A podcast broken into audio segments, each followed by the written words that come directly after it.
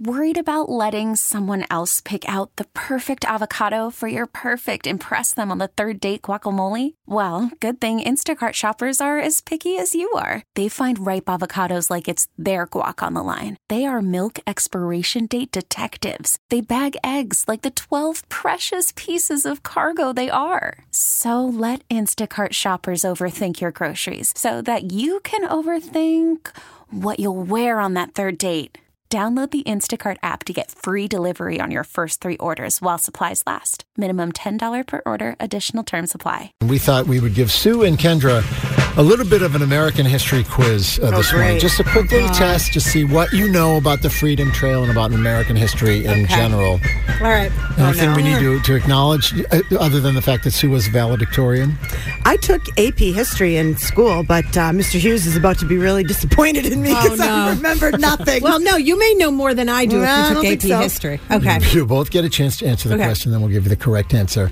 Uh, let's jump right in. This is question number one. Which founding father is known for his large signature on the United States Declaration of Independence? Kendra, what do you think?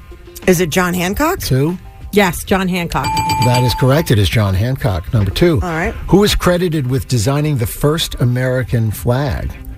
What is your answer, Kendra?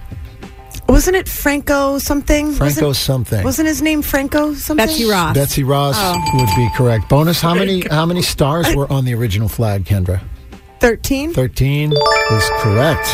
I wasn't even going to give that to you. Didn't so he you could write have- Franco something? He wrote the national anthem. That's what he wrote. I don't know. That's what he did. Francis Scott Key wrote the Oh, national that's right. anthem. Francis Or Franco. as What his year friends was called him. the Boston Tea Party? What year was the Boston Tea Party? Kendra, I don't know. I'd say maybe somewhere in the 1600s. I don't know. 1600 Sue. Do you want to do you want to give the, the year and the date? Is All right, specific. December 16th, 1773. What? How do you know that date? I don't know. I legit know that. What is it again? What's the date? December 16, December 1773. 16, You're 1773. getting Oh. smoked here, Kendra. I know. Couple more. What? Where is uh, Paul Revere buried? Oh, I know. In the North End? In the North End. Sue, what do you say? Uh, I think it's in Granary Cemetery. Granary Burial Ground on Tremont Street in Boston, nowhere near the North End, Oh, Kendra. I was in Boston somewhere in the vicinity. I'm not Right. in a different state. Last one. Who was the first president to live in the White House? I'll Oh, give you a hint. His brother makes some great beer. oh, Sim. Uh, uh, John Adams Two. was John Uh, Adams president? John Quincy Adams? John Adams. John Adams. John Adams for the correct answer. Yeah. Yeah. All right, well- I didn't do too bad. What, I got three or four. All right, name three stops on the Freedom Trail. I've no, I don't even Oh, know where the oh, Freedom come Trail goes.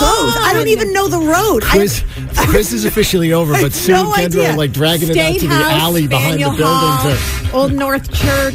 that's a, that's in the Paul city. Revere's I thought it, sta- Freedom Trail statue. was in the woods. Don't you go in the woods? Oh for my that? God.